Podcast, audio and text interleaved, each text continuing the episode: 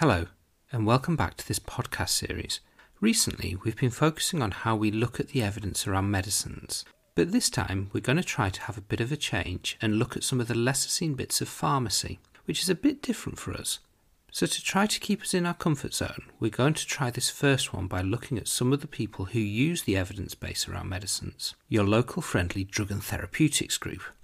So, we're going to try to answer the question what's the point of a drug and therapeutics group? And to do this, we're probably first going to have to talk about what a drug and therapeutics group, or DTG, actually is.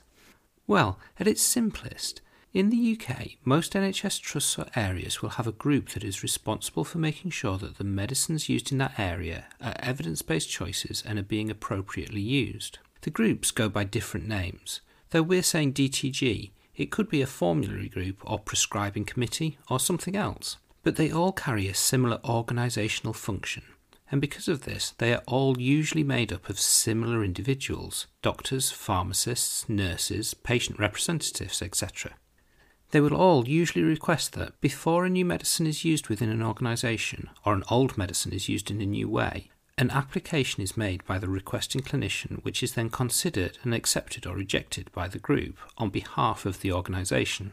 So that's the what, but the question that we're asking is the why. What's the point of all this?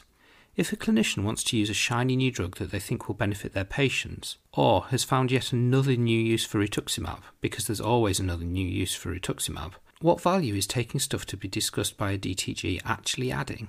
So the most common answer given is governance. A DTG gives assurance to the organisation that there has been scrutiny and oversight of the use of medicines and helps protect against renegade practice. No one wants to discover after the event that someone has been giving eculizumab at a quarter of a million pounds a year per patient on a hunch that it works for migraines. It doesn't work for migraines. But governance is, to be honest, a bit of a rubbish answer. It's both true and important, but it has the unfortunate effect of making most normal people switch off and start thinking it's all form filling and box ticking, which makes it difficult to sell to individual clinicians. Organisations love a bit of governance, but it would be a rare clinician who thought that they personally needed a bit more of it looming over them. Maybe for others, yeah, but not themselves.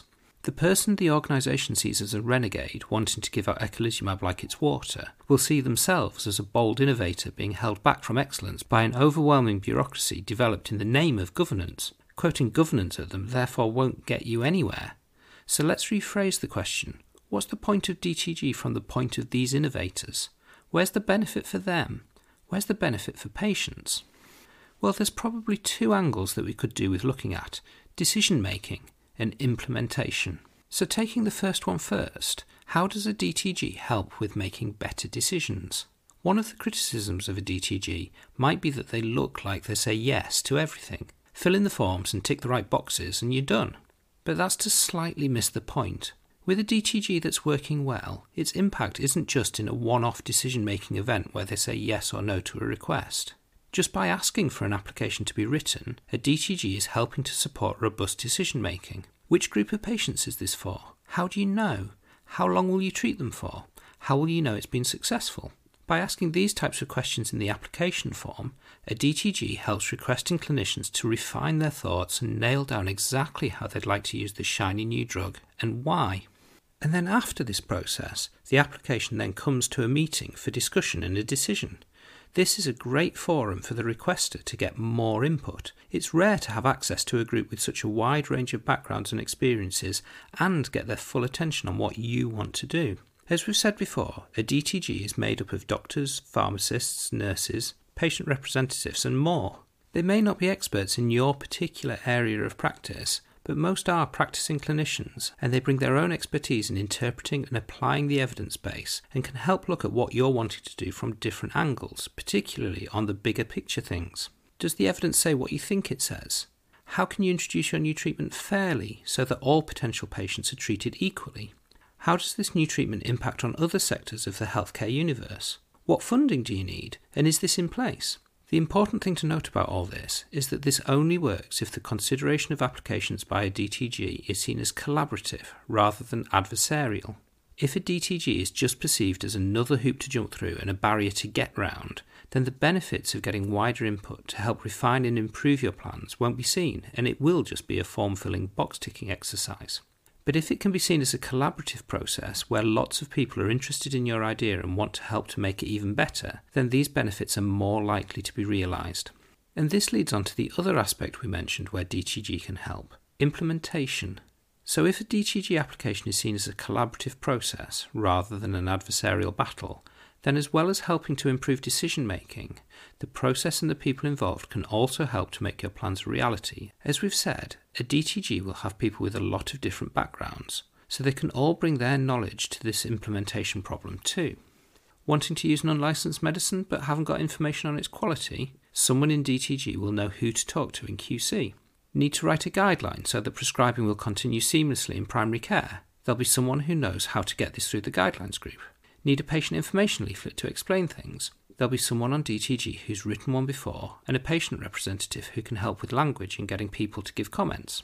So the summary is that if DTG is seen as a collaborative process, you get free access to people with a wide range of backgrounds, knowledge, and experience who can both help to make really good decisions about the use of medicines and they can support you in getting your product into practice in what is, to be perfectly honest, a really complicated NHS system. Also, a DTG can be seen as a one off committee meeting working in an ivory tower and making decisions from on high. A paper is brought to them and they say yes or no. But it's more than that. There is a committee meeting, but the DTG process wraps around this meeting both before and after, helping to refine ideas and to see things from different angles, and also to help make things practical and support you to make the plan you have on a page into a reality. And the important bit is that to get the most benefit, an application to a DTG needs to be seen as this collaborative process. If it's approached as a committee to defeat or get round so that you can do what you want, as well as making it a much less fun process, it makes it a less successful process too. And to get on my soapbox for a little, it's incumbent on both sides to make this happen. A DTG works so much better when the clinicians requesting new products are engaged in the process and contribute their obvious expertise and enthusiasm to the application and the discussions at the D&T meetings. So DTGs need to look at ways to engage applicants, and applicants need to come along willing to be engaged. By doing this, a DTG can help to support evidence based decision making about medicines, which is what they want. Patients and clinicians get access to new medicines efficiently and robustly, which is what they want. And the organisation gets their governance too, almost by accident, and without anyone losing their will to live in the process. And with that, I'll get off my soapbox and close this podcast. I hope it's been useful and we've managed to sell DTGs as cool, interesting, and useful groups. We may do more of these What's the Point of Different Bits of Pharmacy podcasts in the future, so if there's any areas you think would be good to cover, let me know. Thank you, and see you next time.